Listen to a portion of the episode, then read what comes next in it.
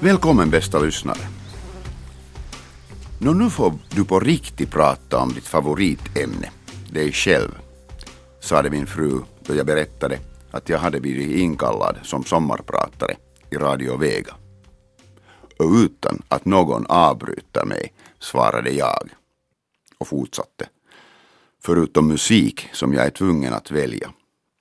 Jag är inte en musikmänniska. Jag heter Juhani Seppänen och det är jag som är sommarpratare idag. Jag beklagar att jag är lite sommarflunsig idag. Jag har inte haft många idoler under mitt liv. Egentligen härstammar alla fyra. Min äldre kusin Tapsa, The Beatles, Jörn Donner och Lenita Airisto från 60-talet. Låten som vi just hörde var A-sidan av min allra första Beatles-skiva. Sammanlagt hade jag sju Beatles singelskiva, det vill säga 14 pjäser som jag kunde utan till, utan att på riktigt förstå vad låtarna handlade om. Det lärde jag mig först senare. I textilslöjdan i skolan var det meningen att vi skulle pyssla en tavla av säcktyg och bomullstråd. Jag föreslog till läraren att jag skulle vilja pyssla en tavla där det skulle stå The Beatles och så skulle det ha, den ha gitarrer och trummor som dekoration. Min lärare tyckte inte alls att det var en bra idé för en sjuåring. Hundar, katter och så vidare var det som gällde enligt henne. Konstigt. Hon var en musikmänniska vars son blev en av de framgångsrikaste cellisterna i Finland. Varför berättar jag denna likgiltiga historia om en sjuårige Beatles-fan och textilslöjd som hände för nästan 50 år sedan? Jag vet inte. Det är bara ett minne utan någon större utsträckning. Men jag kommer ihåg den, alltså. Kanske har det någonting att göra med det, hur jag har blivit det som jag är idag. Identitet har med det att göra hur vi ser oss själva i växelverkan med omgivningen. En sjuåring med en egen idé och en auktoritet, det vill säga läraren som tyckte att skolelevens idé inte var passlig för åldern. Jag böjde mig framför auktoritetens förväntningar och det blev ingen Beatles-tavla. Det blev en hund eller någonting sådant. Men jag hade den känslan då och har den även idag att jag hade rätt och läraren fel. Hade den dagen någonting att göra med det vad jag har blivit sedan dess? Kanske. Den här låten brukar jag sjunga om jag hamnar i någon karaokebar. Nu sparade jag er, bästa lyssnare, från den öden. Han eller suomenen Taiska blev bättre känd som slagersångare. På den tiden var slagersångare inte högt uppskattade fast de skulle ha varit hur begåvade som helst. Blev Taiska där, kanske just därför en teaterregissör efter det? Hur blir man det som man är? En svår fråga som jag är tvungen och stolt över att fundera och försöka svara just nu under denna privilegierade stund att få babbla om mig själv för er, bästa lyssnare. Varför befinner jag mig här framför mikrofonen just nu? Garantera därför att jag var programledaren av TV1ans omtalade serie Suomi on ruotsalainen, Finland är svenskt i våras. En del människor tror att jag har fått en hel del smutskastning på grund av serien. Nej, tvärtom. Bara en otrevlig hatmail som är relativt lite om man tänker på tv-journalister överlag. Anonym babbel i nätet är nog likgiltig eftersom människor som inte vill avslöja sitt namn vet själv att vad de än skriver är osaklig. Men jag skulle vilja tacka alla ni, alla ni okända människor som har stannat mig på trottoarer och tackat för serien. 99 procent av all feedback har varit positiv. Det känns skönt efter att, man har jobb, efter att man har jobbat hårt. Och lite orättvisa dock för arbetsgruppen vår som har jobbat minst lika mycket som jag. Människor säger att de har lärt sig mycket om vår historia tack vare serien. Men om jag var tvungen att nämna en individ som har lärt sig mest är den programledaren själv. Men hur blir en företagsläkare plötsligt en programledare så där bara? Och varför babblar jag här på svenska? Mitt tredje språk. Svaret lyder fåfänga. Jag vill visa att jag klarar av det här programmet på svenska. Det är även frågan om någon slags arrogans. Men inte bara detta. I mitten av 80-talet hade ett längre förhållande tagit slut. Jag ville borta från min hemstad Helsingfors.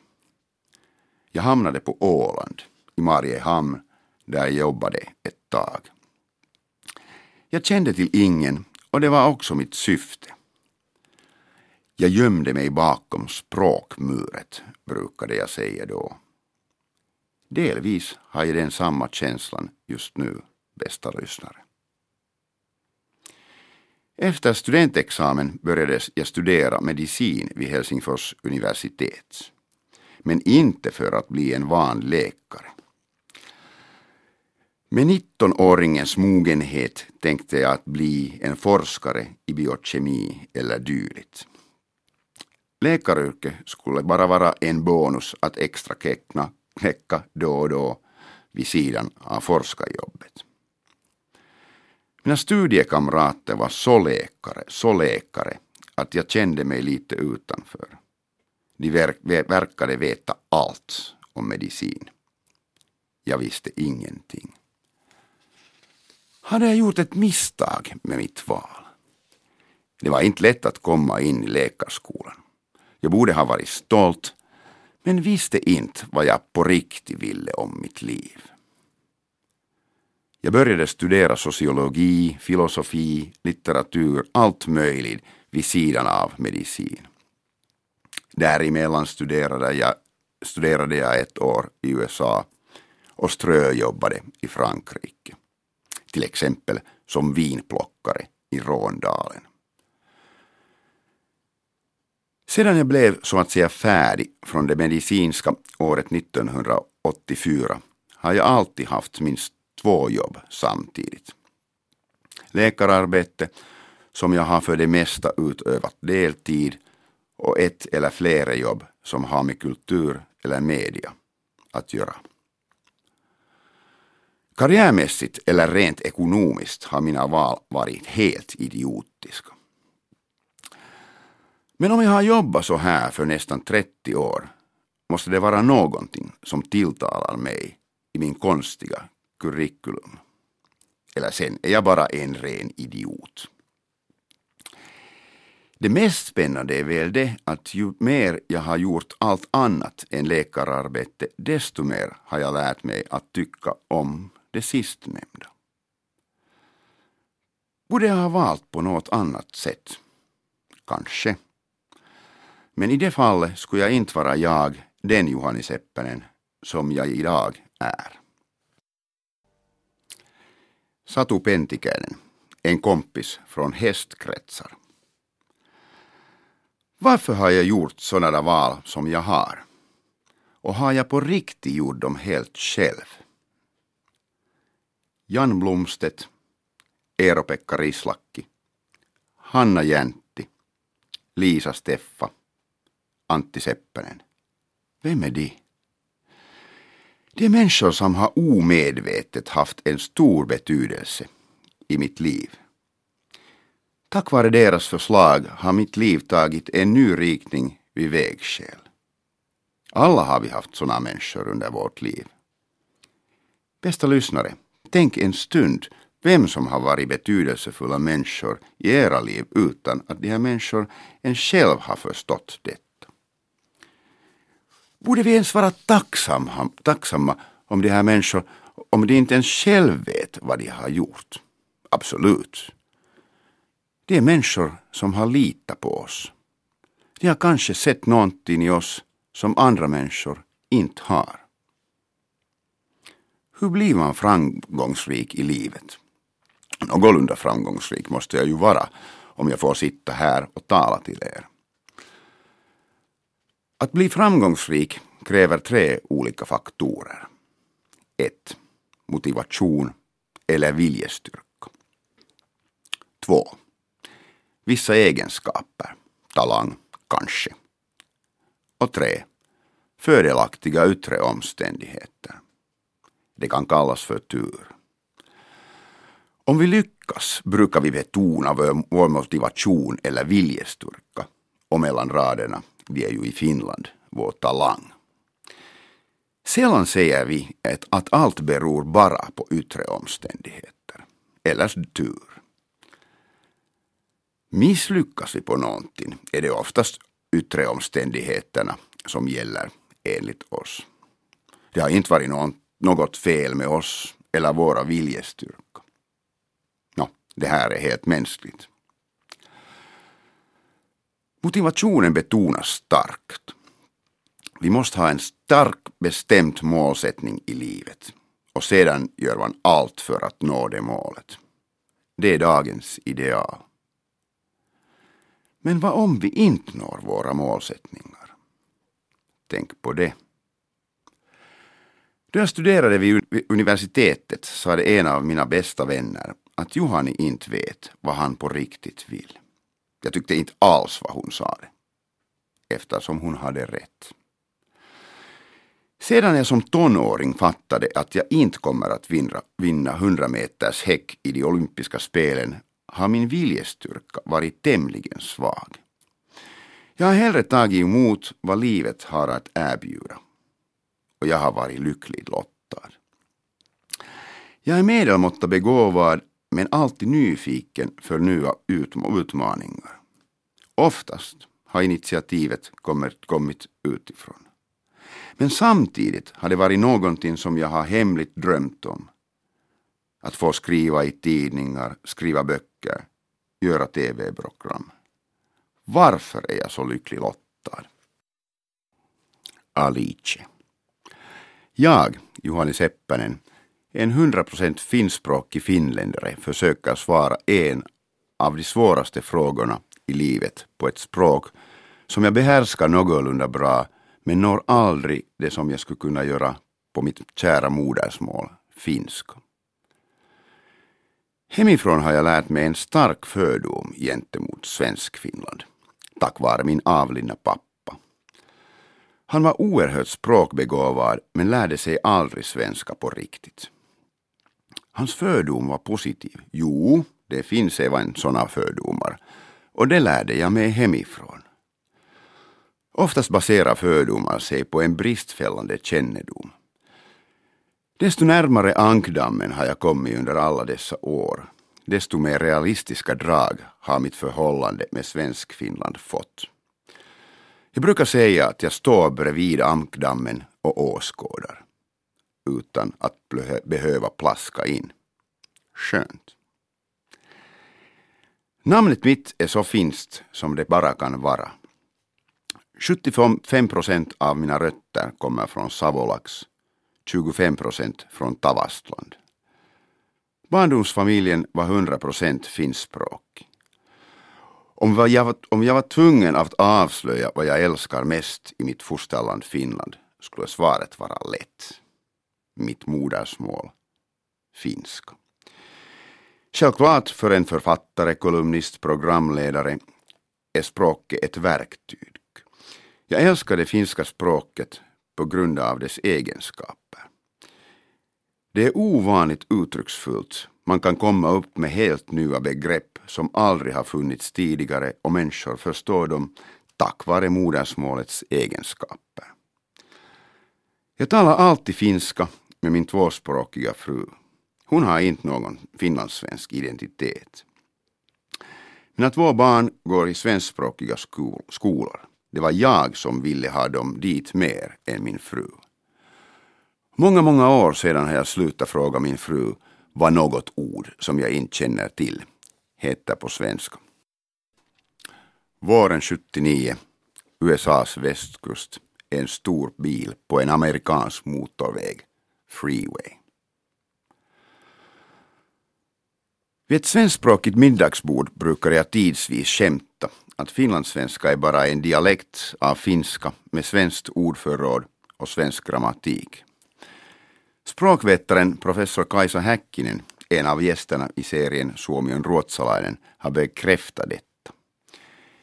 Ett språk är inte bara ordförråd och grammatik. Det är också en tankegång, även identitet. Efter det ovannämnda talet kommer Helangård garanterad. Snapsglas klingar. Men jag kan, tyvärr, tystna det pratsamma finlandssvenska middagsbordet. Någonting som jag alltid har varit avundsjuk för genom ett annat litet tal. Vad händer den dagen då det finns mera finsk med medborgare som har ryska som modersmål än svenska som modersmål? Den dagen kommer. Lyckligtvis är jag redan 56 år gammal och kommer inte att se den dagen. Men nästa generationen ska. Garanterad. Då jag träffades fruns kusiner, akademiskt utbildade människor, hade jag den känslan att jag hade tagit ett en generation långt steg bakåt i det finska samhället, i synnerhet då det gäller kvinnopositionen. Akademiskt utbildade damer blir hemmamammor. Va? Hemmamammor var ju en ovanlig ras redan i min barndom på 60-talet. Carola Standertsköld var en ovanligt begåvad sångare och vacker. Fast hennes modersmål var svenska sjöng hon mest på finska.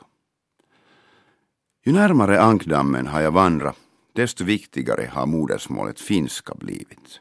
Som sagt, det är ett verktyg för en skribent. Men inte bara detta. Ibland blir jag lite orolig då jag tänker på svenska, pratar för mig själv på svenska, ser svenskspråkiga drömmar. Hotar detta kanske min finska? Det gör det nog inte.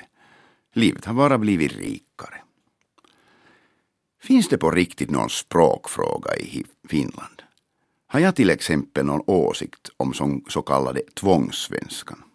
Inte egentligen, fast tanken av att avskaffa den obligatoriska svenskundervisningen från våra skolor verkar inte vara genomtänkt.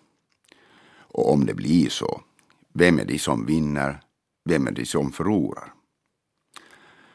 Förlorare är naturligtvis de barn som aldrig lärde sig svenska och vinnare de barn som kommer från svenskspråkiga eller tvåspråkiga familjer som konkurrerar om samma arbetsplatser med de, de unga som inte kan någon svenska.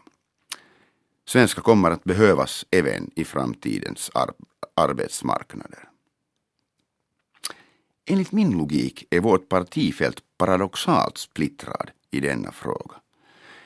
Den största nyttan av den så kallade tvångssvenskan får naturligtvis de barn som inte har någon möjlighet att lära sig språket hemma. Och respektive ifall svenska skulle bara vara en frivillig, äh, ett frivilligt ämne skulle vinnare vara barnen från svenskspråkiga och tvåspråkiga hem. Om politiker var logiska så, så skulle man kunna vänta sig att sannfinnar i synnerhet skulle vara den ivrigaste försvararen av tvångssvenskan och SFP den starkaste motståndaren. Men politik har sällan med logik att göra, men med makt nog. Och språkfrågan, det måste man tyvärr konstatera fortsättningsvis, har drag, dock onödigt nödiga men samtidigt mänskligt förståeliga drag av maktretorik. Svenska var en gång elitens språk i det här landet. En bråkdel av finländare lever fortsättningsvis i den tiden. Och inte är de alla finskspråkiga heller. Fördomar har med språket att göra. Tyvärr. Och inte är jag helt oskyldig, oskyldig heller. Jag talar finska, svenska, engelska, franska, tyska och italienska. Men varför inte grannlandets språk ryska? Jag kan bara fem till sex ord. Jag har lidit av UUA-Finlands, det vill säga vänskaps-, samarbetes och biståndsavstalets arv. Jag växte från barndom till vuxenhet under den tiden. Det var då när så gott som hela samhället lärde sig ljuga. Ljuga om samarbete och vänskapet med Ryssland som på den tiden kallades för Sovjetunionen. Att lära sig ljuga är en traumatisk upplevelse. Och ännu trau mer traumatiskt är det att dölja sina egna tankar. En eller två generationer var tvungna att växa upp under den tiden. Jag skäms att jag inte kan ryska. Kanske en dag dock. En av mina bästa vänner spelade i banden Suurlähettiläet. Deras första hit blev kritiserad därför att den inte var i linjen med den traditionella suomirock. Den ansågs vara för svensk. Det var alltså Suurlähettiläät, ambassadörer, hushållssvensk. Jag tyckte det var helt i linje med suomirock. En vän beskrev mig i sin kolumn så här. Johannes Seppänen är en man som har vandrat sina egna stigar långt innan camel boots kom till marknaden. Visst smickrade det, men stämmer detta? Hur fria är våra egna val sist och slutligen? Det var Nietzsche som ställde frågan om vi idag kunde välja på nytt, skulle vi fatta likadana beslut som vi har hittills eller välja på något annat sätt? Frågan är nog, nog så allmänt tilltalande att jag är säker att Nietzsche är bland miljoner andra människor som har ställt den samma frågan. Alla vet vi att vi inte kan välja på nytt. Vi har gjort val som vi är nöjda med. Vi har gjort misstag. En del vägskäl har berott på slumpmässiga tillfällen.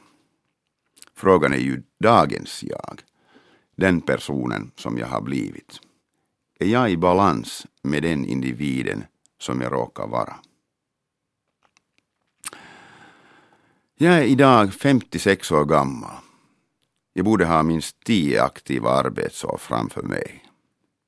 Vad tänker jag om framtiden? Nya utmaningar kanske. Kanske någonting helt nytt. Varför inte? Jag är alltid öppen för nya utmaningar.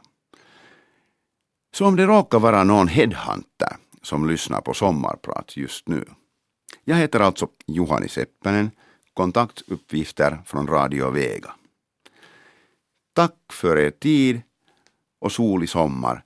Och hej, tack bästa lyssnare. Jag hade en känsla som min sommarflunsa skulle ha försvunnit i ett sällskap.